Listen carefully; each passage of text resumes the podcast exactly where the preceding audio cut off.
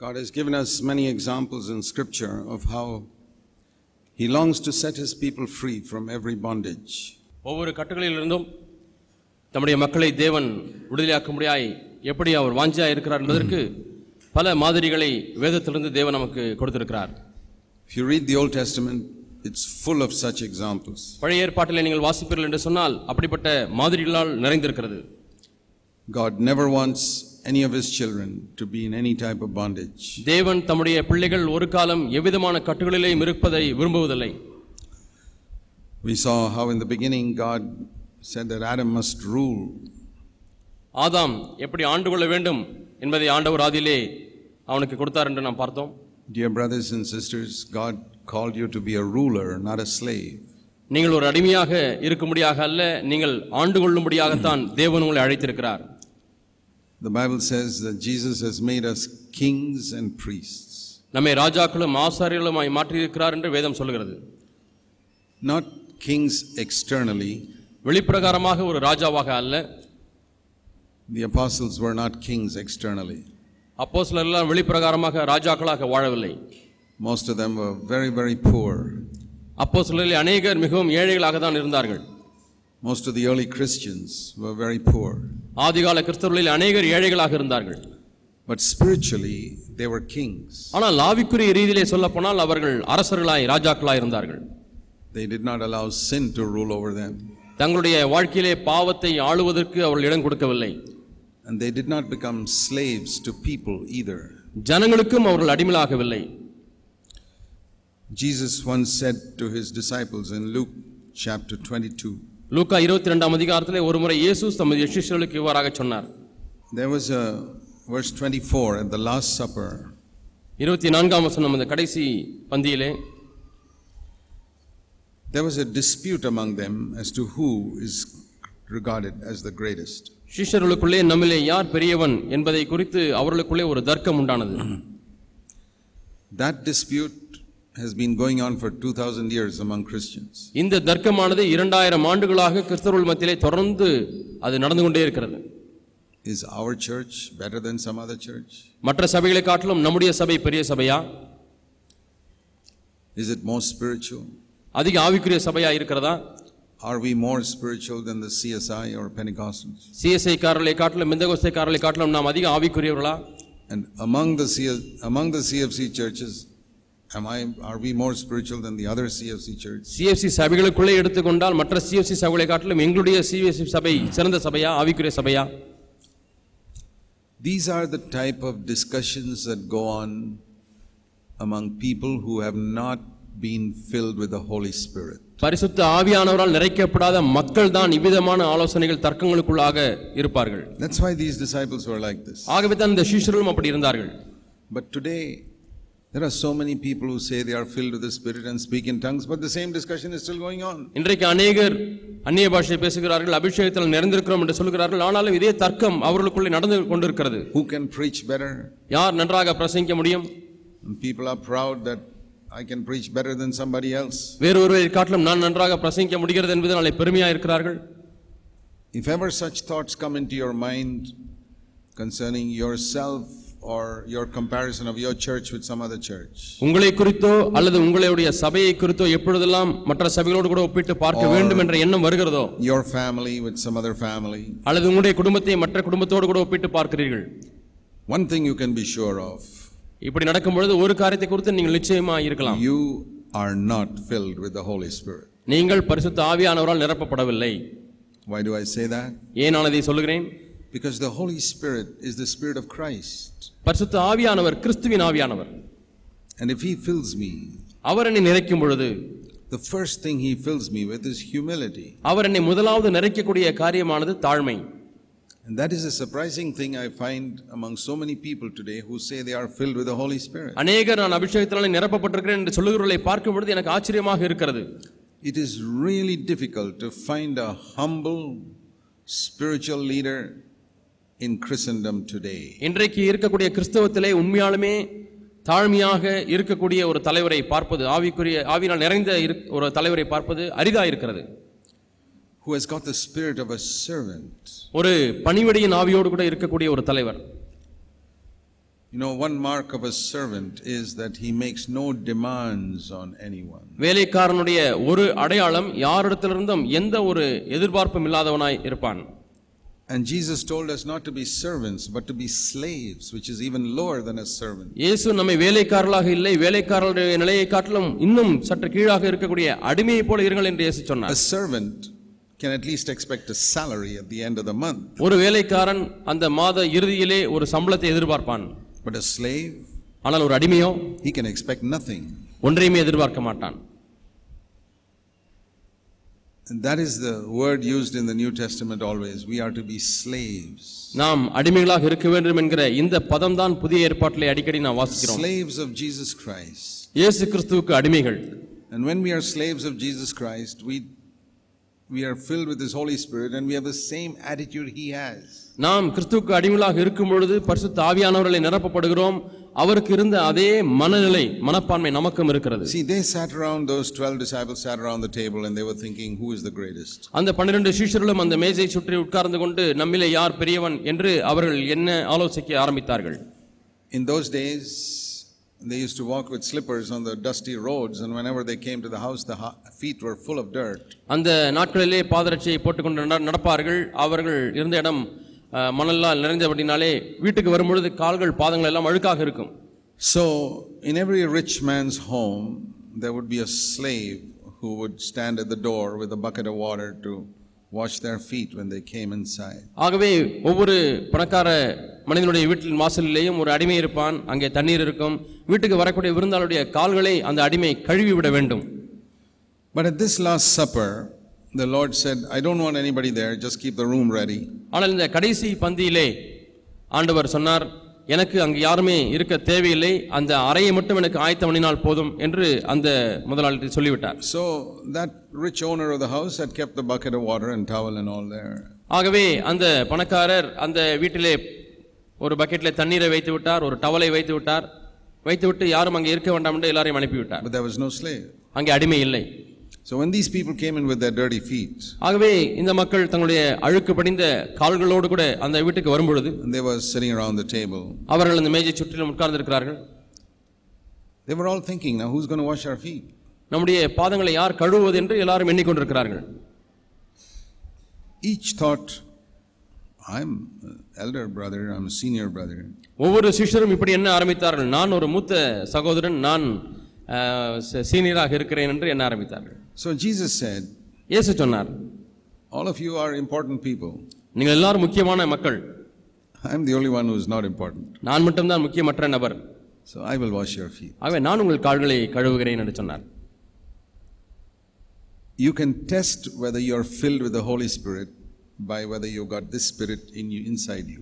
இந்த ஆவி உங்களுக்குள்ளே இருக்கிறதா இல்லையா என்பதை ஆராய்ந்து பார்ப்பது நிமித்தமாகவே நீங்கள் அபிஷேகத்தினாலே நிறைந்திருக்கிறீர்களா இல்லையா என்பதை அறிந்து கொள்ளலாம் You only know it. உங்களுக்கு மட்டும்தான் அது தெரியும் Whether you have the spirit of those disciples who were not filled with the Holy Spirit, who said, I'm very important here. அபிஷேகத்தினாலே நிரப்பப்படாத அந்த சீஷர்கள் எல்லாரும் தர்க்கம் பண்ணி கொண்டிருந்தார்களே யார் பெரியவன் என்று அந்த ஆவி உங்களிடத்தில் இருக்கிறதா இல்லையா Or whether you have the spirit of Jesus Christ who said, I'm here to serve. அல்லது இங்கே நான் பணிவிடை செய்யும்படியாக இருக்கிறேன் என்று சொல்லி அந்த சொன்னாரே அந்த இயேசு கிறிஸ்துடைய ஆவி உங்களிடத்தில் இருக்கிறதா says about Jesus in John chapter 6, யோவான் ஆறாம் அதிகாரத்தில் இயேசு கிறிஸ்துவை குறித்து வாசிக்கிறோம் when he did a miracle, அவர் அங்கே ஒரு அற்புதத்தை செய்த பொழுது it says, they saw, they said, This is really the prophet, verse John 6 14, who has come into the world. இயேசு செய்த அற்புதத்தை மனுஷர் கண்டபொழுது யோவான் ஆறாம் அதிகாரம் பதினான்காம் வசனம் மெய்யாகவே இவர் உலகத்தில் வருகிறவரான தீர்க்கதரிசி என்றார்கள் Jesus heard it. இயேசு அதை கேட்டார் That did not puff him up. அது அவரை பெருமையடை செய்யவில்லை. If you hear somebody appreciating your message or appreciating you, உங்களை யாராவது ஒருவர் பாராட்டினால் மெச்சிக்கொண்டால் அல்லது உங்களுடைய செய்தி நன்றாக இருக்கிறது என்று சொல்லிவிட்டால் or saying that you're a prophet, அல்லது நீங்கள் ஒரு தீர்க்கதரிசி என்று சொன்னால் if that puffs you up, அது உங்களுடைய மனதை உப்பச் செய்கிறதா? you don't have the Spirit of Christ. அப்படியானால் உங்களுக்கு கிறிஸ்துவின் ஆவி இல்லை. Jesus could not be puffed up by somebody saying, Oh, this is really the prophet. உண்மையாலுமே இவர் தீர்க்கதரிசி என்று யாரோ ஒருவர் சொன்னபடினாலே அவருடைய மனதிலே பெருமை வரவில்லை Because he knew that men don't know anything. மக்களுக்கு ஒன்றும் தெரியாது என்பதை அவர் அறிந்திருந்தார் Human beings, their opinion is not worth anything. மனுஷர்களாக இருக்கக்கூடிய இவருடைய அபிப்பிராயத்திற்கு எந்த ஒரு மதிப்பும் இல்லை என்பதை அவர் அறிந்திருந்தார் A spirit filled man does not care for the opinions of men. ஒரு ஆவிலே நிறைந்த ஒரு மனிதன் மனிதர்கள் என்னை குறித்து என்ன நினைக்கிறார்கள் என்கிற அபிப்பிராயத்தை குறித்து அவன் அக்கறையற்றவனாய் இருப்பான். With one exception, ஒரே ஒரு விதிவிலக்கு. He will care for the opinion of a really godly man. உண்மையான தேவ மனிதன் தன்னை குறித்து என்ன அபிப்பிராயம் வைத்திருக்கிறார் என்பதை அறிந்து கொள்வதற்கு விருப்பமாயிருப்பான் Like, you know, if the Apostle Paul were living here, அப்போ சொல்ல பவுல் இங்கே வாழ்ந்து கொண்டிருக்கிறார் என்று வைத்துக் கொள்வோம் I would really like to know what he thinks about me. என்னை குறித்து அவர் என்ன எண்ணுகிறார் என்பதை உண்மையாலுமே நான் அறிந்து கொள்ள விரும்புவேன் Because he may have some discernment about me which I don't see myself. நானாக என்னுடைய வாழ்க்கையில் உள்ள காரியங்களை காணாத பகுதிகளிலே அவர் பார்ப்பதற்கு பகுத்தறிவு வரமுள்ளவராய் இருக்கிறார் But all the other human beings, we wouldn't care for their opinion. ஆனால் மற்ற மனுஷருடைய அபிப்பிராயத்தை குறித்து நாம் அக்கறை கொள்ள தேவையில்லை So Jesus never cared for the opinion of anybody. ஆகவே இயேசு எந்த நபருடைய அபிப்பிராயத்தை குறித்தும் அவர் அக்கறைப்படவில்லை In John chapter 5, he said, I don't even care for the testimony of John the Baptist. யோவான் சுனானுடைய சாட்சி கூட எனக்கு தேவையில்லை என்று யோவான் ஐந்தாம் அதிகாரத்தில் அவர் சொல்லுகிறார் That was the greatest man born since Adam.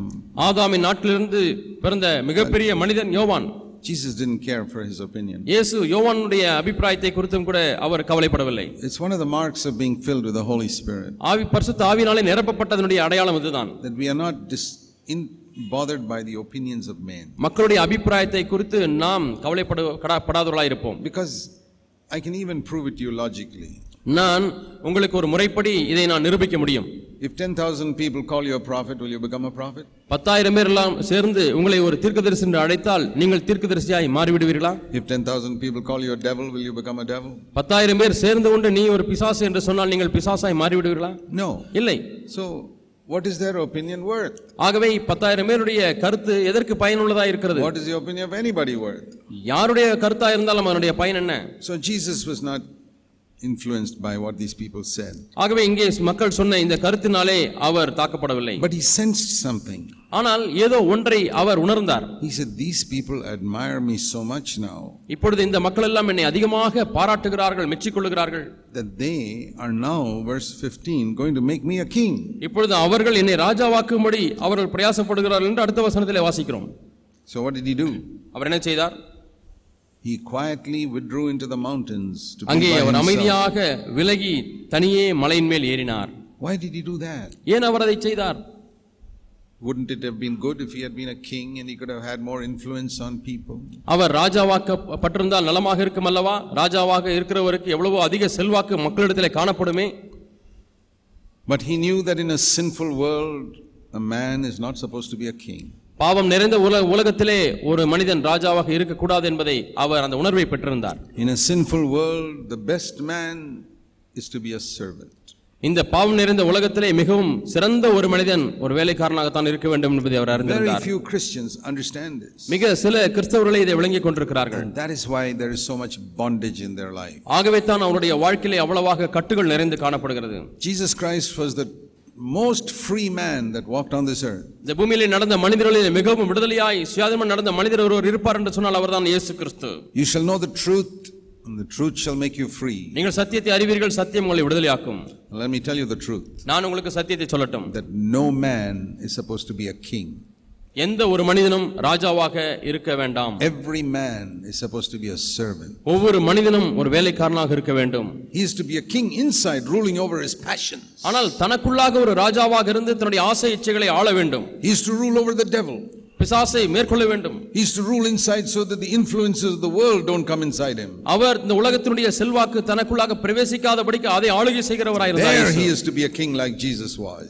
அங்கே இயேசு கிறிஸ்து எப்படி ராஜாவாக இருந்தார் அதே போல நாம் ராஜாவாக இருக்க முடியும் Externally, ஆனால் வெளிப்பிரகாரமாக he is to be a servant ஒரு வேலைக்காரனை போல இருக்க till வேண்டும் the end of his life. தன்னுடைய வாழ்க்கை முடியும் பரியந்தம் And that's why Jesus, on the last day of his earthly life, he sat at the feet of his disciples, washing their feet. ஆகவே தான் தம்முடைய கடைசி நாட்களிலே இயேசு உட்கார்ந்து தம்முடைய சிஷ்யருடைய பாதங்கள் எல்லாம் கழுவ ஆரம்பித்தார் I want to ask you, my brothers and sisters, என் சகோதர சகோதரிகளை உங்களை பார்த்து கேட்கிறேன் after you've been in the church for 20 years, சபையிலே நீங்கள் இருபது ஆண்டுகள் இருந்த பிறகு what do you want to be?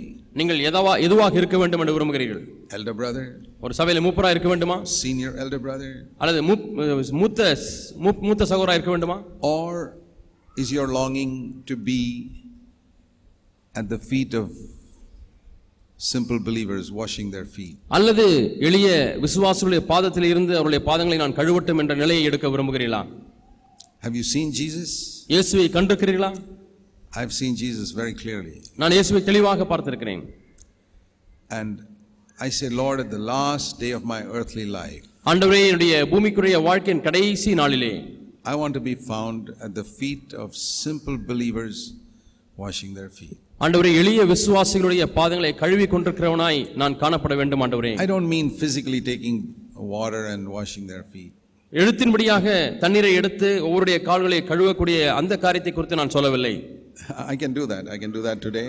இன்னைக்கும் நான் அதை செய்ய முடியும் I can do that any day. எந்த நாளிலேயும் அதை நான் செய்யலாம் I've done it also sometimes. சில சமயங்களை செய்திருக்கிறேன் But if I do that, I'll get a reputation for humility. அப்படி நான் செய்ய ஆரம்பித்தால் தாழ்மைக்கென்று எனக்கு ஒரு பேர் கிடைக்கும் I don't want that. எனக்கு அது வேண்டாம் I want to live before God's face. நான் தேவனுடைய முகத்துக்கு முன்பாக வாழ It's விரும்புகிறேன் an attitude that we must have. நமக்கு இருக்கக்கூடிய ஒரு மனநிலை If you take a bucket of water and wash people's feet, you everybody will think you're a very humble man. நீங்கள் ஒரு பக்கெட் தண்ணீரை எடுத்துக்கொண்டு மக்களுடைய கால்களை கழுவ ஆரம்பித்து விட்டீர்கள் என்று சொன்னால் எல்லாருமே ஐயோ இவரை போல தாழ்மையுள்ளவர் யாரும் இல்லை என்று எண்ணுவார்கள் But if you go and see a dirty toilet in your uh, church building and nobody's seeing it and you clean it, no, you don't get any honor. உங்களுடைய சபைக்கு சபை கட்டடத்துக்கு நீங்கள் செல்கிறீர்கள் அங்கே கழிவறையை பார்க்கிறீர்கள் அழுக்காக இருக்கிறது. யாருமே உங்களை கவனிக்கவில்லை. நீங்கள் கதவை பூட்டிக் கொண்டு உள்ளே அந்த கழிவறையை நீங்கள் சுத்தம் செய்கிறீர்கள். யாரும் உங்களை பார்க்கவில்லை. You quietly clean it and go away.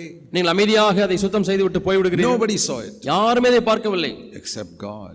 தேவனை தவிர That is the mark of a spirit filled man. ஒரு ஆவினாலே நிறைந்த மனிதனுடைய அடையாளம் இதுதான் That is how he washes the feet of others இப்படித்தான் அவர் மற்றவருடைய கால்களை கழுவுகிறார் in these days. இந்த நாட்களிலே I've said that in CFC Bangalore. CFC Bangalore சபையிலே சொல்லியிருக்கிறேன் You want to be a member of our church?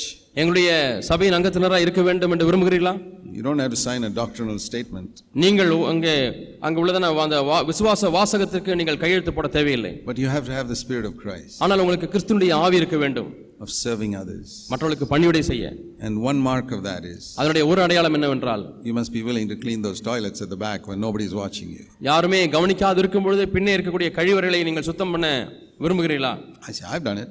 நான் அதை செய்திருக்கிறேன் I'm ready to do it today also. இன்றைக்கும் அதை செய்ய ஆயத்தமா இருக்கிறேன் Are you willing to do some dirty job for other people?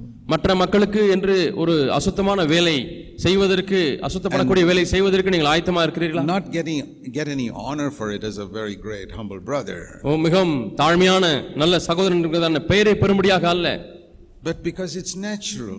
இயற்கையாகவே அப்படி செய்வதற்கு உங்களுக்கு உள்ளே ஒரு உந்துதல் இருக்கிறதா Because that's the Spirit of Christ. Makes you ஏனென்றால். அதுதான் கிறிஸ்துவனுடைய ஆவி அதை செய்ய உந்துகிறார் Have you seen how a mother does all types of dirty jobs for his little baby? ஒரு தாய் தான் சிறு குழந்தைக்கு எவ்வளவு அசுத்தமான வேலைகளாம் செய்துகிறார்கள் கால் கழுவி விடுகிறார்கள் Is she doing it for honor?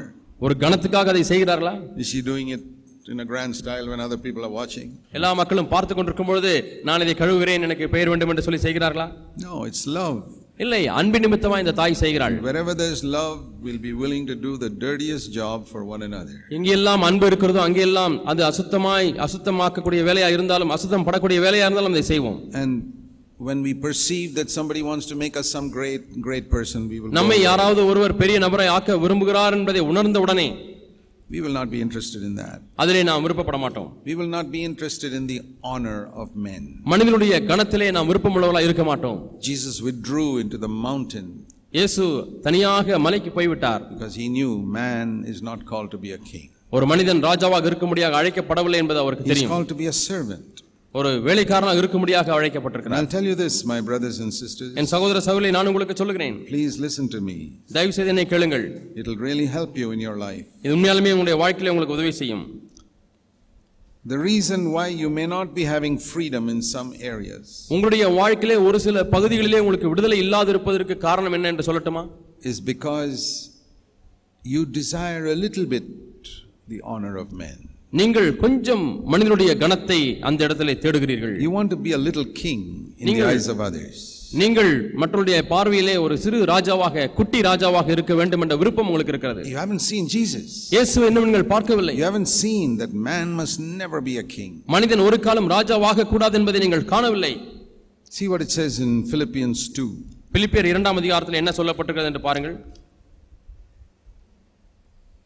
Verse 3 பிலிப்பியர் இரண்டாம் அதிகாரம் மூன்றாம் வசனம் Never do anything from selfishness or empty conceit, but with humility of mind, let each of you regard one another as more important than himself. ஒன்றையும் வாதினாலாவது வீண் பெருமையினாலாவது செய்யாமல் மனத்தாழ்மையினாலே ஒருவரையொருவர் தங்களிலும் மேன்மையானவர்களாக எண்ண கடவீர்கள் Read carefully.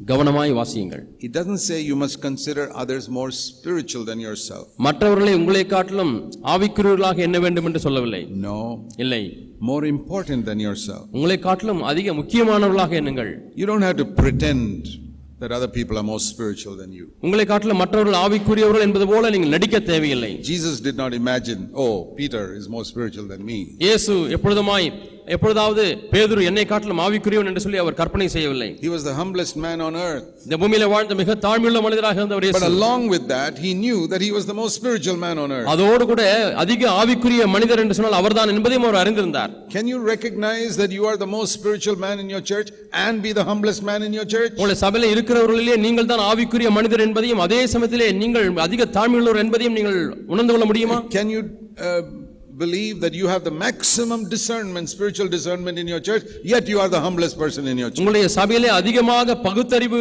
வரம் கொண்டவர் நீங்கள் தான் என்றும் அதே சமயத்தில் நீங்கள் தான் மிகவும் தாழ்மையானவர் என்பதையும் நீங்கள் உணர்ந்து கொள்ள முடியுமா That is how Jesus was. இயேசு அப்படித்தான் இருந்தார் He didn't think others have got more discernment than me. தன்னை காட்டிலும் மற்றவர்களுக்கு அதிக பகுத்தறிவு இருக்கிறது என்று அவர் எண்ணவில்லை Supposing you had gone and asked the Lord, நீங்கள் ஆண்டவரை பார்த்து பார்த்து கேட்கிறீர்கள் என்று Lord, கொள்வோம் is there anybody on earth more spiritual than you? இயேசுவே ஆண்டவரே உம்மை காட்டிலும் அதிக ஆவிக்குரியவர் இந்த பூமியில யாராவது இருக்கிறார்களா என்று கேட்டால். இல்லை என்று சொல்லுவார் ஆண்டவர் Do you have maximum spiritual discernment of all people on the earth? இந்த பூமியில இருக்கக்கூடிய எல்லா மக்களை காட்டிலும் அதிகமான பகுத்தறிவு உம்மிடத்தில் தான் இருக்கிறது என்று நீங்கள் நம்புகிறீர்களா என்று கேட்டால் Yes. ஆம் But he was the humblest man on earth. ஆனாலும் பூமியில் அவர்தான் இருக்கக்கூடியவர்களில் மிகவும் தாழ்மையானவராய் இருந்தார் There's no virtue in saying, no, no, no, others are more spiritual than me. இல்லை இல்லை இல்லை என்னை காட்டிலும் அதிகமான ஆவிக்குரியவர்கள் இருக்கிறார்கள் என்று சொல்லுவதிலே எந்த ஒரு நற்குணமும் இல்லை That is a lie, it is hypocrisy, and it is false humility. அது ஒரு பொய் அது மாய்மாலம் அது மாயமான தாழ்மை So, we should not have false humility. ஆகவே நமக்கு ஒரு காலம் மாயமான தாழ்மை இருக்கக்கூடாது Jesus did not consider others as more spiritual than himself. இயேசு தம்மை காட்டிலும் மற்றவர்களை அதிக ஆவிக்குரியவர்கள் என்று எண்ணவில்லை You don't have to consider anybody more spiritual than yourself. அதே சமயத்திலே நீங்களும் உங்களை காட்டிலும் மற்ற எந்த ஒரு நபரும் ஆவிக்குரியவர் என்று எண்ண தேவையில்லை Paul could tell the Corinthians, You are carnal, we are spiritual. Pavul குழந்தையை பார்த்து நீங்கள் மாம்சீகமானவர்களா இருக்கிறீர்கள் நாங்கள் ஆவிக்குரியவர்களா இருக்கிறோம் என்று சொன்னார் But he considered, Jesus considered everybody as more important than himself. ஆனால் தன்னை காட்டிலும் மற்றவர்கள் முக்கியமானவர்கள் என்பதை இயேசு அறிந்திருந்தார் That's why he washed their feet. ஆகவே தான் அவருடைய பாதங்களை கழுவினார் he said, You are more important than me. என்னை காட்டிலும் நீங்கள் முக்கியமானவர்கள் என்று சொன்னார் That is the man who is fit to be a leader of God's people. தேவனுடைய ஜனங்களுக்கு இப்படிப்பட்ட குணாதிசயம் கொண்டவர் தான் தலைவனாக இருப்பதற்கு தகுதி பெற்றவர் And that is something you only know. உங்களுக்கு மட்டும்தான் அது தெரியும் You look at your church உங்களுடைய சபையை நீங்கள் பாருங்கள் and you say, நீங்கள் சொல்கிறீர்கள் I may be more spiritual than all of these people here. இந்த எல்லா மக்களை காட்டிலும் நான் அதிக ஆவிக்குரியவனா I இருக்கலாம் have more discernment than all of them. மற்ற எல்லாரை காட்டிலும் நான் அதிக பகுத்தறிவு உடையவனா இருக்கலாம் But all of them are more important than me. ஆனால் அவர்கள் எல்லாருமே என்னை காட்டிலும் முக்கியமானவர்கள் So I'm only a servant here. நான் இங்கே ஒரு வேலைக்காரனாகத்தான் இருக்கிறேன் I maybe I mentioned this how the fact that people never came in time to the Bangalore meeting used to disturb me. நான் சில சமயங்களிலே குறிப்பிட்டிருக்கிறேன் பெங்களூரிலே சபையிலே சபை இத்தனை மணிக்கு ஆரம்பிக்கிறது என்று சொன்னால் அத்தனை மணிக்கு வராதவர்கள் இருக்கிறார்கள் என்று சொன்னேன் You started the meeting at 9:30, only 10 o'clock people stroll in. ஒன்பதரைக்கே நாங்கள் கூட்டம் ஆரம்பித்து விடுவோம் பத்து மணிக்கு தான் கொஞ்சம் கொஞ்சமாக மக்கள் வருவார்கள் And in the early days, that really disturbed me. ஆரம்ப காலங்களில் அதிகமாக இது என்னை தொந்தரவு செய்தது I used to sit there in unrest. All these fellows coming late to God's house. என்ன தேவனுடைய வீட்டுக்கு இவ்வளவு தாமதமாக வருகிறார்கள் என்று சொல்லி நான் உள்ளத்திலே ஒரு சலனம் அடைந்தவனாய் உட்கார்ந்து கொண்டிருந்தேன் Then the Lord told me something that brought my heart to rest. பிறகு தேவன் என்னிடத்தில் ஒன்றை சொன்னார் அது என்னுடைய உள்ளத்தை ஒரு இளைப்பாறுதலுக்குள்ளாய் கொண்டு வந்தது I'll tell you what He told me because that helped me in many other areas also. ஆண்டவர் இடத்தில் என்ன சொன்னார் என்று உங்களுக்கு சொல்லுகிறேன் ஏனென்று சொன்னால் மற்ற பகுதிகளிலேயும் இது எனக்கு உதவி செய்திருக்கிறது The Lord said, I ஆண்டவர் have, சொன்னார். I have called you to be a servant to all these people. இங்க இருக்கக்கூடிய ஜனங்கள் எல்லாருக்கும் நீ வேலைக்காரனாக இருக்கும்படியாகத்தானே உன்னை அழைத்திருக்கிறேன் You're not a king. நீ ஒரு ராஜா அல்ல You will never be a king ஒரு காலம் நீ ராஜாவாக போகிறதே இல்லை unless you disobey me. நீ எனக்கு கீழ்ப்படியாமல் போனால் தான் ராஜாவாக முடியும் Otherwise, you're a servant. இல்லாவிட்டால் நீ ஒரு வேலைக்காரன் தான் And imagine that you're the servant of a, say, a king. ஒரு ராஜாவுடைய. அரண்மனையிலே ஒரு ராஜாவுடைய வீட்டிலே நீ ஒரு வேலைக்காரனாக இருக்கிறாய் என்று எண்ணிக்கொள் the king says, I want breakfast at 9.30. ராஜா சொல்கிறார் எனக்கு காலை ஒன்பதரை மணிக்கு காலை ஆகாரம் சரியாக இருக்க வேண்டும் I work hard and make the table ready and get the breakfast ready by 9.30. நான் கடினமாய் வேலை செய்து என்னுடைய சீக்கிரமாக வேலையெல்லாம் முடித்து டேபிளை மேஜை சுத்தம் பண்ணி ஒன்பதரை மணிக்கு காலை சிற்றுண்டியை ஆயத்தமாகி விட்டேன். நான் அங்கே காத்து கொண்டே இருக்கிறேன் The king hasn't come. ராஜா இன்னும் வரவில்லை Queen has not come. ராணி இன்னும் வரவில்லை At 10 o'clock, they walk in. பத்து மணிக்கு ஆயாவாக அப்படியே நடந்து வருகிறார்கள் What do I say? நான் என்ன சொல்லுவேன் Why have you come late? ஏன் தாமதமாய் வருகிறீர்கள் அரை மணி நேரம் Can I talk to the king and the queen like that? அப்படி நான் அந்த ராஜா ராணியிடத்தில் பேச ஆரம்பித்தால் No. இல்லை They, can come at 11 o'clock if they want. அவர்கள் வேண்டுமானால் பதினோரு மணிக்கு கூட வரலாம் Or they need not even come. அவள் வராமலேயும் இருக்கலாம் Because they are kings. ஏனால் அவர்கள் ராஜாக்கள் So the Lord said to me, அவை ஆண்டவனை பார்த்து சொன்னார் In your church, there are many kings and queens. உன்னுடைய சபையிலே அநேக ராஜாக்கள் ராணிகள் இருக்கிறார்கள் They can come whenever they like. அவர்கள் எப்பொழுது வேண்டுமோ அப்பொழுது அவர்கள் வரலாம் But you are a servant. ஆனால் நீ ஒரு வேலைக்காரன் You must always be there on time. நீ எப்பொழுதுமே சரியான நேரத்திற்கு அங்கே இருக்க வேண்டும் And let the Maharajas and Maharanis walk in whenever they like. மகாராஜாக்களும் மகாராணிகளும் எப்பொழுது வேண்டுமோ விருப்பமோ அப்பொழுது உள்ளே நடந்து வரலாம் After some years, some of these Maharajas and Maharanis may also become servants, and then they will come on time. சில ஆண்டுகள் கழித்து இந்த மகாராஜா மகாராணிகளில் ஒரு சிலர் வேலைக்காரர்களாக மாறி சரியான நேரத்திற்கு வர ஆரம்பிக்க பழகலாம் My heart came to rest. என்னுடைய உள்ளமானது இலைப்பாறுதலுக்குள்ளாய் வந்து I விட்டது said, Lord, now I am at rest. ஆண்டவரே இப்பொழுது நான் இலைப்பாறுதலாக இருக்கிறேன் All my life, I am to be a servant. That's என் வாழ்க்கை முழுவதுமாக நான் ஒரு வேலைக்காரனாக தான் இருக்க வேண்டும் I don't have to judge any of the kings and queens in the church. சபையில் இருக்கக்கூடிய ராஜாக்கள் ராணிகள் யாரையும் நான் நியாயந்திருக்க வேண்டாம் Many people in our churches behave exactly like kings and queens. நம்முடைய சபைகளில் அநேக ராஜாக்களைப் போல ராணிகளைப் போலவே நடந்து கொள்கிறார்கள் I've got a little cold. கொஞ்சம் சளி பிடிச்சிருச்சு Why nobody came to visit me?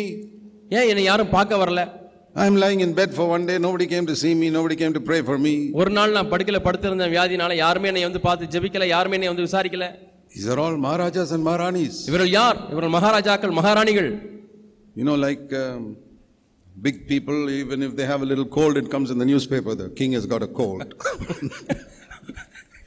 பெரிய மக்கள் அரசியல்வாதிகள் தலைவர்கள் யாருக்காவது கொஞ்சம் சளி பிடித்தாலும் கூட பேப்பர்ல நியூஸ் வந்துவிடும் இவர் இந்த ஆஸ்பத்திரியில் அனுமதிக்கப்பட்டு பரிசோதிக்கப்பட்டார் சளி பிடித்து விட்டது என்று so many people are like that. அநேகர் இப்படித்தான் இருக்கிறார்கள் I've got a little ache here or pain here. You must come and serve me. எனக்கு இங்கே கொஞ்சம் வலி வந்து விட்டது நீங்கள் வந்து எனக்கு பணிவிடை செய்ய வேண்டும் Brother, I have had aches and pains in my body many years. I don't trouble any of you.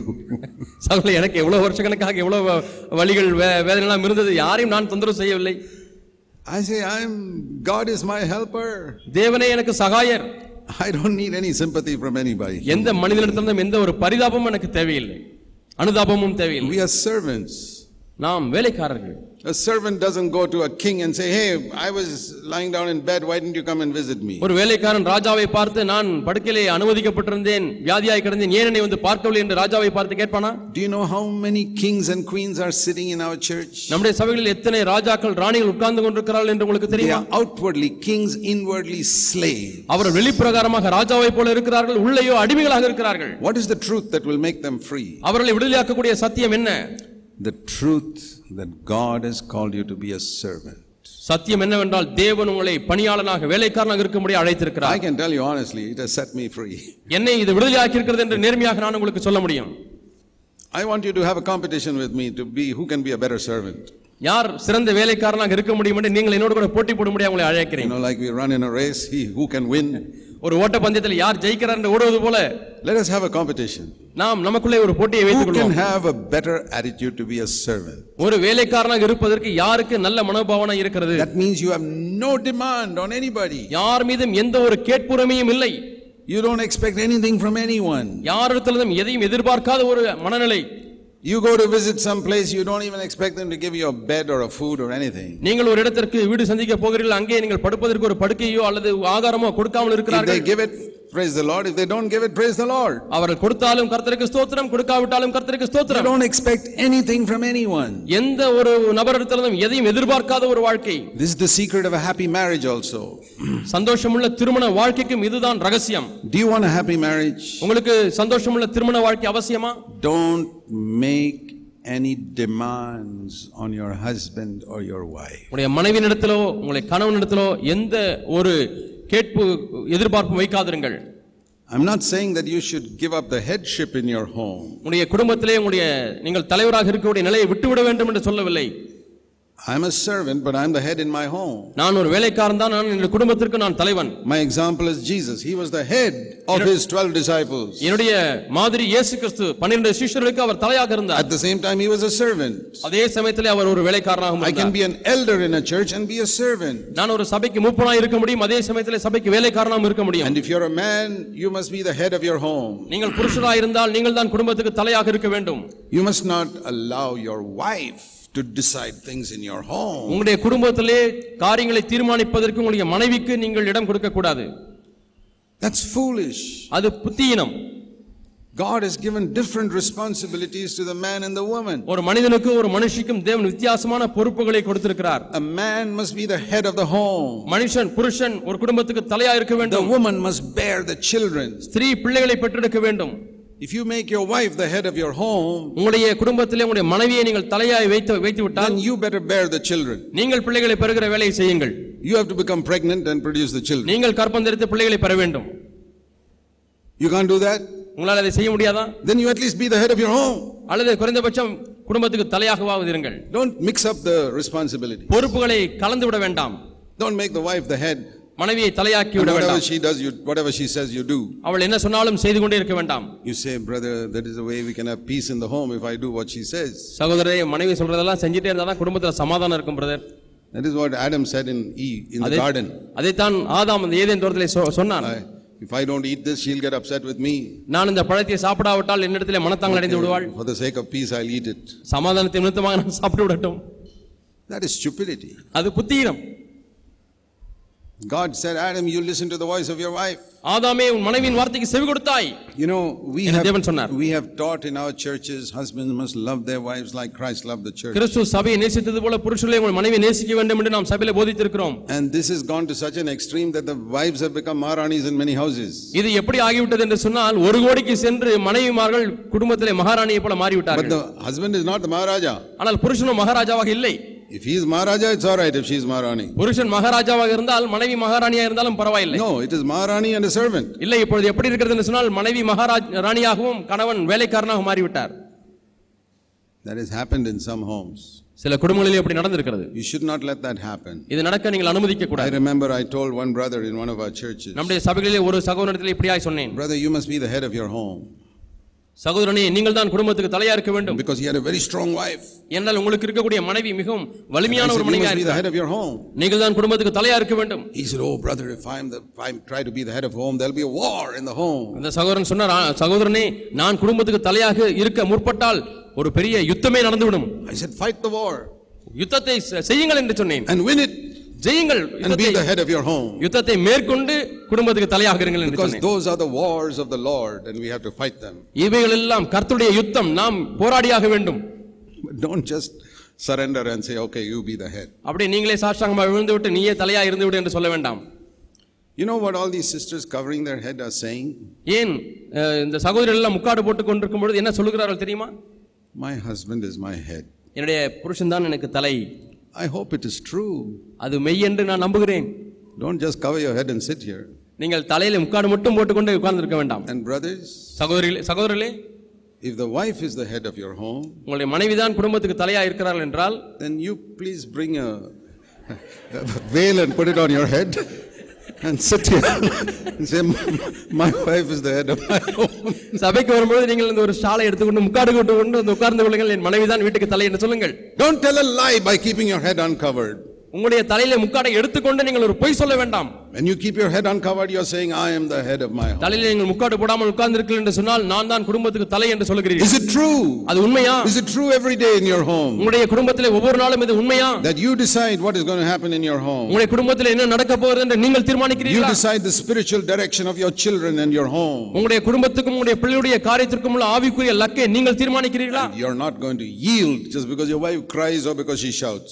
மனைவி சத்தம் போடுகிறாள் என்பதனாலேயோ மனைவி கண்ணீர் விட்டு அதில் அழுகிறாள் என்பதனாலேயோ நீங்கள் அதை விட்டுக் கொடுக்க தேவையில்லை You can serve her, wash her feet, do all that. நீங்கள் பணிவிடை செய்யலாம் பாதங்களை கழுவலாம் அதெல்லாம் செய்யுங்கள் Go to the market, buy everything, do all that you can do, but you காய்கறி- must be the head of your home. நீங்கள் கடைக்கு போய் காய்கறி எல்லாம் வாங்கி கொடுங்கள் அதெல்லாம் செய்யுங்கள் ஆனால் நீங்கள் தான் குடும்பத்துக்கு தலையா இருக்க வேண்டும் That's very important. இது மிக முக்கியம் Jesus was a leader, but he didn't have the spirit of a king. இயேசு தலைவராக இருந்தார் ஆனால் அந்த ராஜாவுடைய ஆவி அவருக்கு இல்லை You must understand what I'm saying. நான் சொல்லுகிறதை நீங்கள் விளங்கிக் கொள்ள வேண்டும் We don't make demands on our wife. நம்முடைய மனைவியிடத்திலிருந்து நாம் இப்படித்தான் நீ செய்தாக வேண்டும் என்றதான ஒரு எதிர்பார்ப்பை வைத்திருக்க கூடாது sit there like a dictator saying, listen to me. சர்வாதிகாரியை போல அங்கே உட்கார்ந்து கொண்டு நான் சொல்லுகிறதை கேளு என்று நீங்கள் சொல்ல வேண்டாம் You can be a king without being rude and angry. நீங்கள் கோபப்படாமல் மிகவும் காரசாரமாக இல்லாமலேயே ஒரு ராஜாவாக இருக்க முடியும் I, there was a very godly brother who had lived for 50 years very happily with his wife. ஒரு தேவபக்தி உள்ள மனிதர் ஐம்பது ஆண்டு காலமாக தன்னுடைய மனைவி மனைவியோடு கூட சந்தோஷமாய் வாழ்ந்து வந்தார் Somebody asked him, Brother, what is the secret that you lived so happily for 50 years with your wife? சகோதரனை ஐம்பது ஆண்டுகளாக மனைவியோடு கூட இவ்வளவு சந்தோஷமாய் நீங்கள் வாழ்ந்திருக்கிறீர்களே அதனுடைய ரகசியம் தான் என்ன என்று கேட்டார்களாம் He said, My wife and I made one decision many years ago. அநேக ஆண்டுகளுக்கு முன்பதாக நானும் என்னுடைய மனைவியும் ஒரு தீர்மானத்தை நாங்கள் செய்தோம் They were both godly people. இருவருமே தேவபக்தி உள்ளவர்கள் Their decision was, We will make no demands on each other. அந்த தீர்மானம் என்னவென்றால் யாரும் ஒருவரிடத்திலிருந்து ஒருவர் கடுமையான எதிர்பார்ப்பை நாங்கள் வைக்க மாட்டோம் So that's how they were at peace. அப்படித்தான் நாங்கள் சமாதானமாக இருக்கிறோம் We have so many demands on others. நாம் மற்றவர்களிடத்தில் எவ்வளவோ காரியங்களை எதிர்பார்க்கிறோம் So many brothers in the church think the elder brother must come and serve them in a hundred and one ways. அநேக சபைகளில் சகோதரர்கள் மூப்பர் வந்து எனக்கு பல விதங்களிலே எனக்கு ஊழியம் செய்ய வேண்டும் வந்து பார்க்க வேண்டும் ஜெபிக்க வேண்டும் என்று எதிர்பார்த்து கொண்டிருக்கிறார்கள் Every time I have a cough and a cold, the elder brother must come and pray. ஒவ்வொரு முறை எனக்கு இருமல் வந்துருச்சுன்னா சளி பிடிச்சுன்னா மூப்பர் வந்து ஜெபிக்க வேண்டும் It's all nonsense. இவைகள்லாம் புத்தியினம் I remember when we started meeting in our church, uh, என்னுடைய in, our, house 35 years ago. ஆண்டுகள் முன்பதாக என்னுடைய வீட்டிலே சில குடும்பங்களாக சபையாக நான் கூட ஆரம்பித்தோம் Some of these people had come from a Baptist church and they, they, had, they were used to having a pastor. Baptist சபையிலே அவர்களுக்கு பாஸ்டர்மார்கள் இருந்தார்கள் அவை அப்படிப்பட்ட சபையிலிருந்து ஒரு சிலர் எங்களுடைய சபைக்கு வர ஆரம்பித்தார்கள் pastor will come once a month or to visit each home. அந்த பாஸ்டர் மாதத்துக்கு ஒரு முறை ஒவ்வொரு வீடை சந்தித்து விட்டு போவார் So I told them, நான் சொன்னேன் now we don't have a pastor. இப்ப நமக்கு பாஸ்டர் இல்லை I'm not going to come and sit in your home once a month and drink coffee and uh, eat biscuits to have fellowship with you. உங்களோடு கூட ஐக்கியம் கொள்ளும்படியாக மாதந்தோறும் உங்கள் வீட்டுக்கு வந்து காஃபி குடித்து விட்டு பிஸ்கட் சாப்பிட்டு விட்டு நான் போக போவதில்லை And to ask you, do you have some ache here or some pain here? That's இங்க not உங்களுக்கு my job. வலிக்குதா இங்க உங்களுக்கு வலிக்குதா எல்லாம் கேட்டு ஜெயிக்க முடியாது நான் வரமாட்டேன் I'm not a pastor. நான் ஒரு பாஸ்டர் அல்ல I'm a brother. நான் ஒரு சகோதரன் One brother once told me, ஒரு சகோதரன் ஒரு முறை சொன்னார் Oh, Brother Zach, you have not visited me for two, three months. சகோதரர் ஜாக் அவர்களே ரெண்டு மூணு மாசம் ஆச்சு எங்க வீடு வந்து சந்திக்கவே இல்லையே பிரதர் என்று I கேட்டார் said, You have not visited me for two, three months also. நானும் அவரை பார்த்து சொன்னது என்னவென்றால் எங்க வீட்டை நீங்க ரெண்டு மூணு மாசமா பார்க்க வரலையே Who's the pastor here? யார் pastor I'm not your pastor. நான் உங்க பாஸ்டர் கிடையாது I'm a brother. நான் ஒரு சகோதரன் You're a brother also. நீங்களும் ஒரு சகோதரன் That is how we build the church. இப்படித்தான் நாம் சபையை கட்ட வேண்டும் We have a spirit of a servant, but we don't let other people make us their slaves.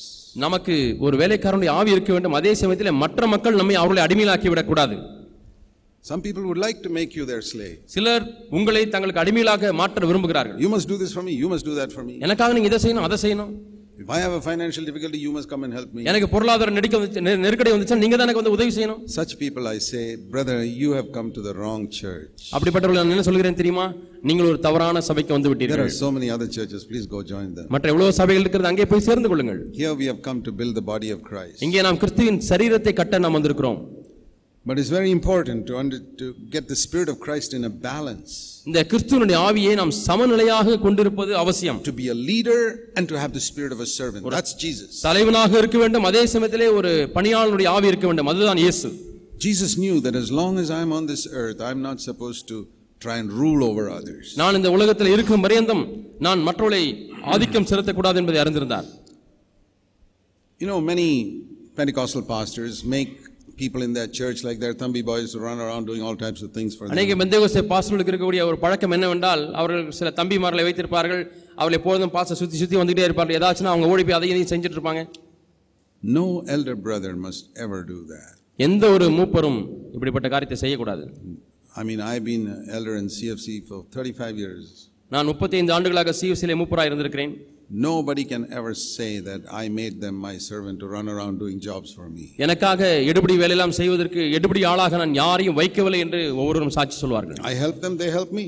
நான் அவர்களுக்கு உதவி செய்கிறேன் அவர்கள் எனக்கு உதவி செய்கிறார்கள் That is all right. அது சரி Where we do it for each other, not always one way. ஒருவருக்கு ஒருவர் செய்வதிலே தவறு இல்லை ஆனால் எப்பொழுதும் அவரே எனக்கு செய்து கொண்டே இருந்தால் ஒரு வழியாக We must bring into the church those who have the spirit of a servant who want to serve the church. சபைக்கு பணிவிடை செய்யக்கூடிய பணிவிடை நாம் இருக்கிறவர்களை நாம் சபைக்கு கொண்டு வர வேண்டும் Not people who come like Maharajas wanting everybody to serve them. மகாராஜாவை போல சபைக்கு வந்துவிட்டு எல்லாரும் எனக்கு பணிவிடை செய்ய வேண்டும் என்று எண்ணுகிறவர்களே அல்ல Those will be the biggest headache in your church. அப்படிப்பட்ட உங்கள் தலைவலியில் உங்கள் சபைக்கு பெரிய தலைவலியாக தான் இருப்பார்கள் So, this is something that we must understand and bear in mind always. ஆகவே எப்பொழுதுமே இதை நாம் மனதிலே வைத்துக் கொள்ள வேண்டும் விளங்கிக் கொள்ள வேண்டும் The reason why the Lord says this ஆண்டவர் ஏன் இதை சொல்கிறார் என்பதனுடைய this is காரணம் because தெரியுமா we are to be different from the world. நாம் உலகத்தை காட்டிலும் வித்தியாசமானவர்களாக இருக்க வேண்டும் See Luke 22. லூக்கா இருபத்தி ரெண்டாம் அதிகாரம் It says, verse 24, there was a dispute among them who is to be the greatest. அவர்களுக்குள்ளே நம்மிலே யார் பெரியவனாய் இருப்பான் என்பதை குறித்து ஒரு தர்க்கம் உண்டாயிற்று And Jesus said, That is how the kings in the world behave like that. புறஜாதிகளுடைய ராஜாக்கள் அப்படிதான் செய்கிறார்கள் என்று இயேசு They சொல்கிறார் lord it over them. அவர்கள் மேல் அதிகாரம் செலுத்துகிறார்கள் There are some elders who lord it over their flock. சில மூப்பர்கள் இருக்கிறார்கள் அவர்கள் தங்களுடைய மந்தையின் மீது ஆளுகை செய்கிறார்கள் ஆதிக்கம் செலுத்துகிறார்கள் அதிகாரம் செலுத்துகிறார்கள் If you disagree with them, they'll kick you out of the church. அவர்களோடு கூட உங்களுக்கு கருத்து வேறுபாடு ஏற்பட்டால் உங்களை சபை விட்டு விரட்டி விடுவார்கள் They are not spirit filled elders. அவர்கள் ஆவியினாலே நிறைந்த மூப்பர்கள் அல்ல They are like all these other pastors. மற்ற பாஸ்டர்களைப் போலவே அவர்கள் இருக்கிறார்கள் It's a shame when we have elders like that in our churches. நம்முடைய சபைகளிலே இப்படிப்பட்ட மூப்பர்கள் இருக்கிறார்கள் என்று சொன்னால் அது வெட்கத்துக்குரிய காவ- See, காரியம் that is the, like the heathen. அது புறஜாதியார்களைப் போல Jesus said they lord it over them. இருபத்தைந்தாம் வசனத்தில் பார்க்கிறோம் அவர்கள் மேல் அதிகாரம் செலுத்துகிறார்கள் But it must not be like that with you, verse 26. இருபத்தி ஆறாம் வசனம் லூக்கா இருபத்தி ரெண்டாம் அதிகாரம் உங்களுக்குள்ளே அப்படி இருக்கக்கூடாது The greatest must be like the youngest, உங்களிலே பெரியவன் சிறியவனைப் போல இருக்க வேண்டும் and the leader must be as a servant. தலைவன் பணிவிடைக்காரனைப் போல இருக்க கடவன் What a word. என்ன வார்த்தை பாருங்கள் That is the verse I would give to every elder brother. நான் ஒவ்வொரு மூப்பருக்கும் கொடுக்கக்கூடிய வார்த்தை இதுதான் The greatest must be like the youngest, பெரியவன் சிறியவனைப் போல இருக்க வேண்டும் and the leader must be like the servant. தலைவன் பணிவிடைக்காரனைப் போல இருக்க That is வேண்டும் the best elder in our church, whoever that is. யாராக இருந்தாலும் சரி இப்படிப்பட்ட ஆவியை கொண்டவர்தான் சிறந்த மூப்பர் If you don't have that, you don't have the Spirit of Christ. உங்களுக்கு அது இல்லை என்று சொன்னால் கிறிஸ்துவின் ஆவி உங்களிடத்தில் இல்லை You are not filled with the Holy Spirit. நீங்கள் பரிசுத்த ஆவியானவர்களை நிரப்பப்படவில்லை You may speak in tongues, but you're not filled with the Holy Spirit. அந்நிய பாஷை வேண்டுமானால் பேசிக்கொள்ளலாம் ஆனால் இப்பொழுது பரிசுத்த ஆவியானுடைய நிறைவு அங்கே இல்லை you're not Christ-like. நீங்கள் கிறிஸ்துவை போல இல்லை You're not fit to be an elder. மூப்பரை மூப்பரா இருப்பதற்கு தகுதி இல்லை You're not even fit to be an older brother. ஒரு மூத்த சகோதரனா இருப்பதற்கும் கூட தகுதி இல்லை You're not an example. நீங்கள் ஒரு மாதிரியாக இல்லை You're a disgrace to the name of Jesus Christ. தேவ இயேசு கிறிஸ்துடைய நாமத்திற்கு அபகீர்த்தி உண்டாக்குகிறவர்களா இருக்கிறீர்கள் We want to preach this and proclaim it in all of our churches. இந்த காரியங்களை நாம் நம்முடைய எல்லா சபைகளிலும் பிரசங்கிக்க வேண்டியிருக்கிறது This is how we become free. இப்படித்தான் நாம் விடுதலையாக்க முடியும் You know why we want to lord it over others? ஏன் நாம் மற்றவர்கள் மீது அதிகாரம் செலுத்துகிறோம் தெரியுமா Because we are enslaved inside. ஏனென்றால் உள்ளே நாம் அடிமைப்பட்டிருக்கிறபடினாலே தான் We are not secure that God, God my Father, has made me a servant of others. என்னுடைய தகப்பனாய் இருக்கக்கூடிய தேவன் மற்றவர்களுக்கு என்னை பணிவிடைக்காரனாய் ஆக்கியிருக்கிறார் என்பது என்கிற காரியத்தில் நமக்கு நிச்சயம் இல்லை Anybody who wants to show others, I'm spiritual, நான் ஆவிக்குரியவன் என்று யாரெல்லாம் மற்றவர்களுக்கு காண்பிக்க விரும்புகிறார்களோ he's insecure. அவர்கள் பாதுகாப்பற்ற உணர்வுள்ளவர்களா It's இருக்கிறார்கள் the spirit of an orphan. அது ஒரு அனாதையினுடைய ஆவி An orphan has that desire. ஒரு அனாதைக்கு தான் அந்த வாஞ்சை இருக்கும் I must show others I'm a great preacher. நான் ஒரு பெரிய பிரசங்கியார் என்பதை நான் மற்றவர்களுக்கு காண்பிக்க I வேண்டும் must show others I'm anointed. நான் அபிஷேகம் பண்ணப்பட்ட என்பதை காண்பிக்க வேண்டும் I must show others I've got very clever ideas from the Bible. வேதத்திலிருந்து எனக்கு புத்திசாலித்தனமான கருத்துக்கள் இருக்கிறது என்பதை காண்பிக்க வேண்டும் Do you have such feelings? இப்படிப்பட்ட உணர்வுகள் உங்களுக்கு இருக்கிறதா I don't blame you, நான் உங்களை குறை சொல்லவில்லை. But I want to say you're an orphan. ஆனால் நீங்கள் ஒரு அனாதை என்று நான் சொல்ல விரும்புகிறேன். You don't know God as a father. தேவனை உங்கள் தகப்பனாக நீங்கள் அறியவில்லை.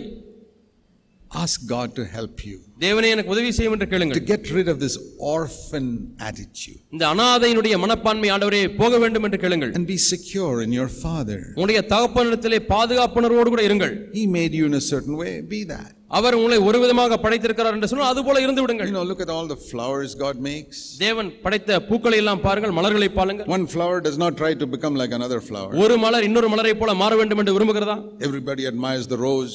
எல்லாரும் ரோஜா பூவை மெச்சிக் கொள்கிறார்கள் But some other flower says, okay, God has made me not a rose, He has made me some other flower. சில பூக்கள் தேவன் என்னை ரோஜாவாக உண்டாக்கவில்லை வேறொரு பூவாக உண்டாக்கி இருக்கிறார் ஆகவே நான் சந்தோஷமா I'm இருக்கிறேன் happy. This is the flower God made me. என்னை இந்த மலராகத்தான் தேவன் படைத்திருக்கிறார் See, God hasn't made us all alike. நம்ம எல்லாரையும் தேவன் ஒரே விதமாய் உண்டாக்கவில்லை Are you happy the way God made you? தேவன் உங்களை படைத்த விதத்திலே உங்களுக்கு சந்தோஷம் உண்டா Or you want to show that you're better than others? ஆனால் மற்றவர்களை காட்டிலும் நான் மேன்மையானவன் என்பதை காண்பிக்க விரும்புகிறீர்களா That is one of the main reasons for slavery.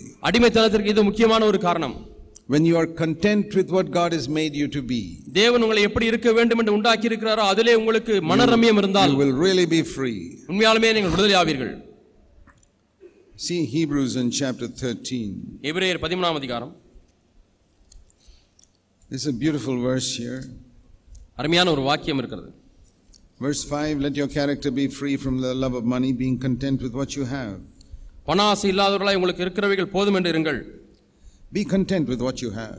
எபிரேயர் பதிமூன்றாம் அதிகாரம் ஐந்தாம் வசனத்திலே உங்களுக்கு இருக்கிறவைகள் போதும் என்று எண்ணுங்கள் How many of you can honestly say, I am perfectly content with what I have? உங்களில் எத்தனை பேர் நான் எப்படி இருக்கிறேனோ அப்படி இருப்பதிலே எனக்கு மனரம்யமாய் இருக்கிறேன் என்று சொல்ல முடியும் When my wife and I got married and we lived in a three meter by three meter house, we were quite happy. நானும் என்னுடைய மனைவியும் திருமணமான பிறகு மூன்று Three meter by metre meter room. மூன்று மீட்டருக்கு மூன்று மீட்டர் உள்ளதான ஒரு அறையிலே தான் நாங்கள் வாழ வேண்டியிருந்தது I said, I'm quite happy. நான் சந்தோஷமா இருக்கிறேன் என்று சொன்னேன் We used to get about 150 rupees a month. ஒரு மாதத்திற்கு எங்களுக்கு சம்பளம் நூத்தி ஐம்பது ரூபாய் தான் வருமானம் வரும் Not, we get some gifts here and there. இங்கேயும் எங்கேயும் வெகுமதியாக நூத்தி ஐம்பது We ரூபாய் said, தான் வரும் "Okay, We will live with that. அதை வைத்து வாழ்வோம் என்று We சொன்னோம் never got into debt. கடன் படவே இல்லை We were happy with what we had. எங்களுக்கு இரு- இருக்கிறவைகளிலே சந்தோஷமா இருந்தோம் And that's how God இப்படிதான் தேவன் எங்களை வழிநடத்தினார் And a little later, God gave us more. அதற்கு பிறகு தேவன் இன்னும் கொஞ்சம் அதிகமாய் But he, கொடுத்தார் he tested us to see, are you content with what you have? உனக்கு இருக்கிறவைகள் போதும் என்று நீ இருக்கிறாய் என்பதை தேவன் எங்களை சோதித்து பார்த்தார் Today we find so many young people, they want this and they want that and they want the other thing, they get into debt. இன்னைக்கு நான் பார்க்கக்கூடிய அநேக வாலிபர்கள் அவங்களுக்கு இது வேண்டும் அது வேண்டும் என்று சொல்லி கடன்படுகிறார்கள் You're not content with what you have. உங்களுக்கு இருக்கிறவைகளிலே உங்களுக்கு மனரம்யம் இல்லை Then you're a slave.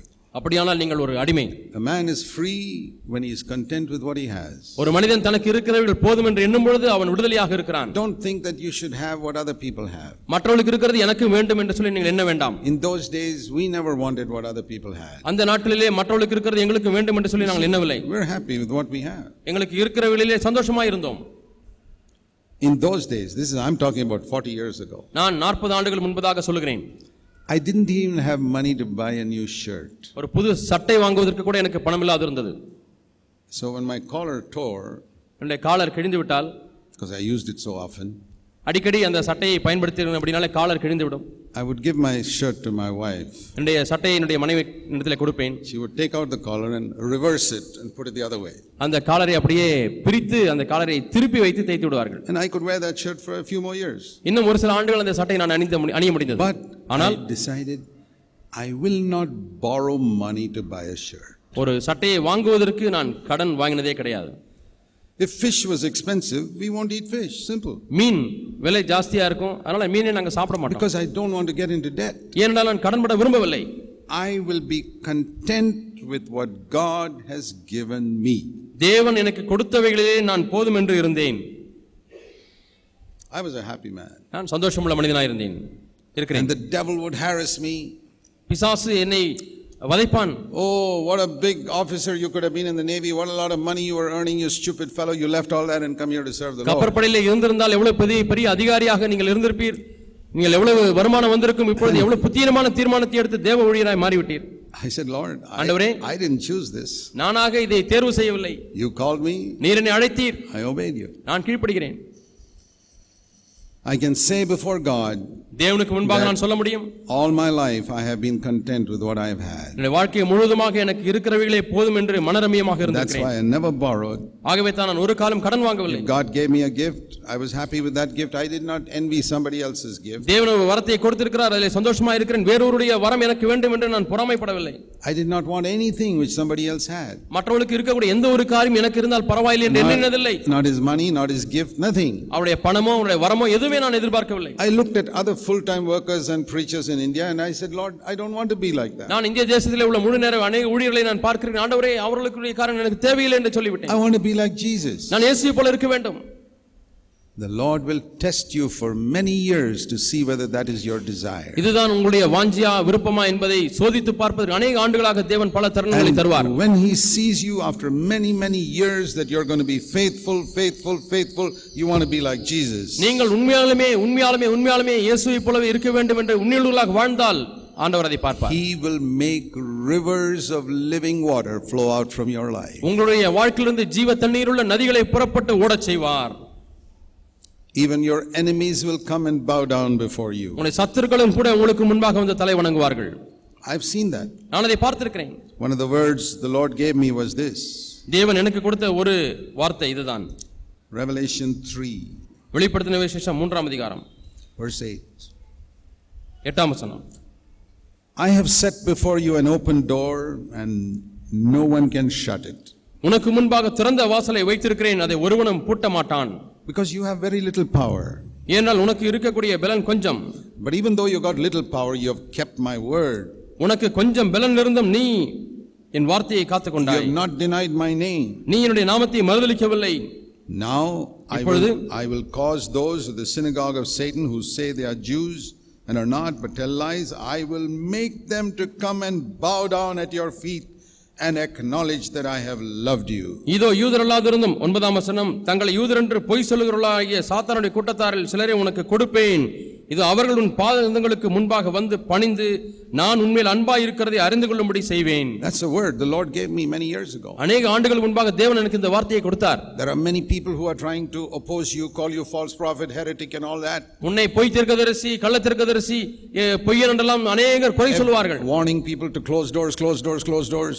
எங்கெல்லாம் நீ செல்கிற அங்கெல்லாம் கதவை மூடு மூடு மூடு என்று மக்களை எச்சரித்துக் கொண்டிருப்பார்கள் the Lord said to me, I have set before you an open door, nobody can shut it. உனக்கு முன்பாக இதோ திறந்த வாசலை நான் வைக்கிறேன் ஒருவனும் அதை பூட்ட மாட்டான் என்று ஆண்டவர் சொன்னார் You don't have power with money or influence like others. மற்றவர்களைப் போல உனக்கு பணத்தையும் செல்வாக்கையும் வைத்துக் கொண்டு உனக்கு வல்லமை இல்லை You have kept my word. அல்ல நீ என் வார்த்தையை You have not denied my name. என்னுடைய நாமத்தை நீ You மறுதலிக்கவில்லை have been willing to be unpopular for my sake. என்னுடைய நாமத்தின் நிமித்தமாக எனக்கு பேர் கெட்டுப் போனாலும் பரவாயில்லை என்று நீ விரும்பினாய் And all these people who oppose you, உன்னை எதிர்க்கிற அந்த மக்கள் எல்லாரும் one day they will acknowledge ஒரு நாளில் அவர்கள் அதை ஒத்துக்கொள்வார்கள் that I have loved you.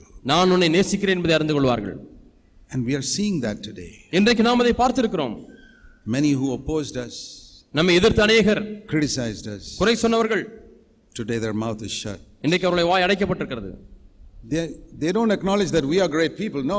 நாம் பெரிய மக்கள் என்பதை அவர்கள் ஒத்துக்கொள்கிறதில்லை I don't want anybody to acknowledge I am a great man. நான் ஒரு பெரிய மனிதன் என்பதை யாரும் ஒத்துக்கொள்ள வேண்டும் என்று நான் விரும்பவில்லை Because I'm not a great man. என்றால் நான் ஒரு பெரிய மனிதன் அல்ல I'm an ordinary man. நான் சாதாரண மனிதன் What does it say? என்ன சொல்லப்பட்டிருக்கிறது They will acknowledge that Jesus has loved me. இயேசு என்னை நேசித்திருக்கிறார் அன்பாய் இருக்கிறார் என்பதை அவர்கள் அறிந்து கொள்வார்கள் That is what they will recognize. அதுதான் அவர்கள் அறிந்து கொள்வார்கள் Here is a man whom God seems to be loving very much. தேவன் அதிகமாக நேசிக்கிற அன்பாய் இருக்கக்கூடிய ஒரு மனிதர் இங்கே இருக்கிறாரே என்று சொல்வார்கள் Do you want that testimony? உங்களுக்கு இந்த சாட்சி வேண்டுமா Or do you want a testimony you're a great man? அல்லது நான் ஒரு பெரிய மனிதன் என்கிற சாட்சி உங்களுக்கு வேண்டுமா Our testimony should be this.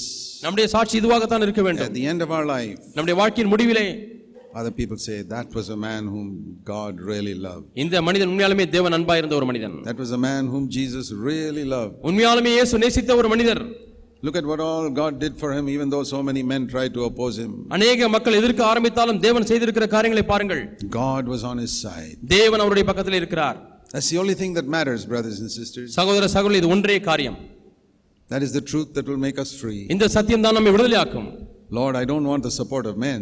ஆண்டவரே நான் ஒரு மனிதனை நான் பக்கமா இருந்து சார்ந்து கொள்ள விரும்பவில்லை I want you to support me. ஆண்டவர் நீர் என்னை தாங்க வேண்டும் And if God is for me, தேவன் என் பக்கத்தில் இருந்தால் who can be against me? எனக்கு விரோதமாக இருப்பவன் யார் Are you sure that God is for you? தேவன் உன் பக்கத்தில் இருக்கிறார் உன் சார்பாக இருக்கிறார் என்பதை நிச்சயித்திருக்கிறாயா You know, I find some elders, சில மூப்பர்கள் they try to make a little party in the church. தங்களுடைய சபையிலே கட்சி சேர்க்கிறார்கள் Ah, get this fellow to admire me, support me. எனக்கு என்ன எனக்கு ஆமாம் போடுவதற்கு இவர் அவர் அவர் என்று சொல்லி தன் பக்கமாய் day, சேர்க்கிறார்கள் so one day if there's a trouble, these fellows will all come to support me. பிரச்சனைன்னு ஒரு நாளைக்கு வந்துருச்சுன்னா அவனுடைய சிஷ்யலாம் அவங்க பக்கம் இருப்பாங்க These are all orphan elders. இவர்கள் எல்லாரும் அனாதை மூப்பர்கள்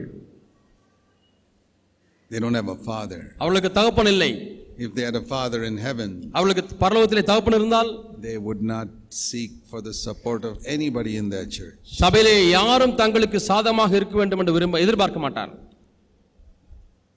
I, I mean, we've been in the church, building churches for 35 years. முப்பத்தைந்து ஆண்டுகளாக படங்கள் இடங்களிலே சபைகளை கட்டி கொண்டிருக்கிறோம் I can say before God that I have never once wanted the support of any man. நான் தேவனுக்கு முன்பாக ஒன்றை சொல்ல முடியும் எந்த ஒரு மனிதனுடைய சப்போர்ட்டும் எனக்கு நான் நாடவில்லை In Bangalore, Brother Ian Robson is my closest co worker.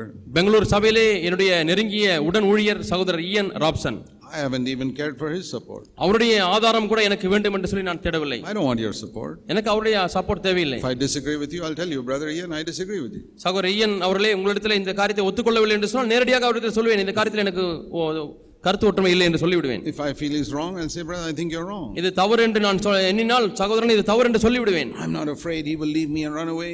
அவர் என்னை விட்டு போய்விடுவார் என்ற பயமெல்லாம் எனக்கு இல்லை Okay, if you want to run away, run away. நீங்கள் அப்படி போக வேண்டும் என்று சொன்னால் போங்கள் I don't want anybody's support. யாருடைய சப்போர்ட்டும் எனக்கு I தேவையில்லை don't want support of anybody in Tamil Nadu. தமிழ்நாட்டில் யாரும் என்னை சப்போர்ட் பண்ண வேண்டும் என்று எனக்கு தேவையில்லை I don't want Brother Prabhakar to support me. சகோதரர் பிரபாகர் எனக்கு சப்போர்ட் பண்ண வேண்டும் என்று நான் தேடவில்லை When Almighty God is supporting me, why do I need any human being? சர்வ வல்லமுள்ள தேவனே என் சார்பாக நிற்கும் பொழுது எனக்கு எதற்கு மனிதனுடைய support If Almighty God is supporting you, why do you want the support of anybody in your church? சர்வ வல்லமுள்ள தேவன் உங்கள் சார்பாக நின்று நிற்கிறார் என்று சொன்னால் ஏன் சபையிலே உங்களுக்கு சப்போர்ட்டுக்காக ஆளை தேடுகிறீர்கள் And you will know Almighty God is supporting you when you have the spirit of a servant. உங்களுக்கு ஒரு பணிவிடைக்காரனுடைய ஆவி இருக்குமே என்று சொன்னால் தேவன் கண்டிப்பாக உங்கள் சார்பாக இருப்பார் என்பதை நீங்கள் அறிந்து கொள்ளலாம் When you try to lord it over others, that is because you don't have God supporting you. மற்ற மக்கள் மீது அதிகாரம் செலுத்த நீங்கள் விரும்பினால் தேவன் உங்கள் சார்பாக இல்லை ஆகவே தான் அப்படி செய்கிறீர்கள் God supports the humble. தேவன் தாழ்மையுள்ள ஒரு பக்கமாக And தாங்குகிறார் when God supports us, we become completely free. தேவன் நம்மை தாங்கும் பொழுது நாம் முற்றிலுமாக விடுதலையாகும் Even the devil himself cannot oppose us. பிசாசை நம்ம எதிர்க்க முடியாது He will run. அவன் ஓடி போவான் He will run in front of you. உங்களுக்கு முன்பாக அவன் ஓடி போவான் That is freedom. இதுதான் He விடுதலை will not be able to enter your home. உங்களுடைய குடும்பத்துக்குள்ளாக அவன் He நுழைய will not முடியாது be able to enter your church. உங்களுடைய சபைக்குள்ளாக நுழைய முடியாது That's the type of life God wants you and me to live. நீங்களும் நானும் இப்படிப்பட்ட வாழ்க்கை தான் வாழ வேண்டும் என்று தேவன் விரும்புகிறார் Let's humble ourselves நம்மை நம்மை தாழ்த்துவோம் and say, Lord, make me a servant. என்னை உடைய பணிவுடைய காரணமாய் மாற்றும் Let's pray. நாம் ஜெபிப்போம் Heavenly Father, பரலோக பிதாவே help us to live on earth as Jesus lived, இயேசு வாழ்ந்தது போலவே இந்த பூமியிலே வாழ எங்களுக்கு உதவி செய்வீராக to fear you, reverence you, உமக்கு பயந்து ஆண்டவரே உம்மை நாங்கள் மதித்து நடக்க உதவி walk செய்யும் in humility all our days. நம்முடைய வாழ்நாள் முழுவதுமாய் தாழ்மையில் நடக்க எங்களுக்கு உதவி செய்யும் Because we know that you support the humble. ஆண்டவரே நீ தாழ்மையுள்ளவர்கள் சார்பாக நிற்கிறீர் என்பதை அறிந்திருக்கிறோம் We pray in Jesus' name. இயேசு நாமத்தில் ஜெபிக்கிறோம் பிதாவே Amen. ஆமென்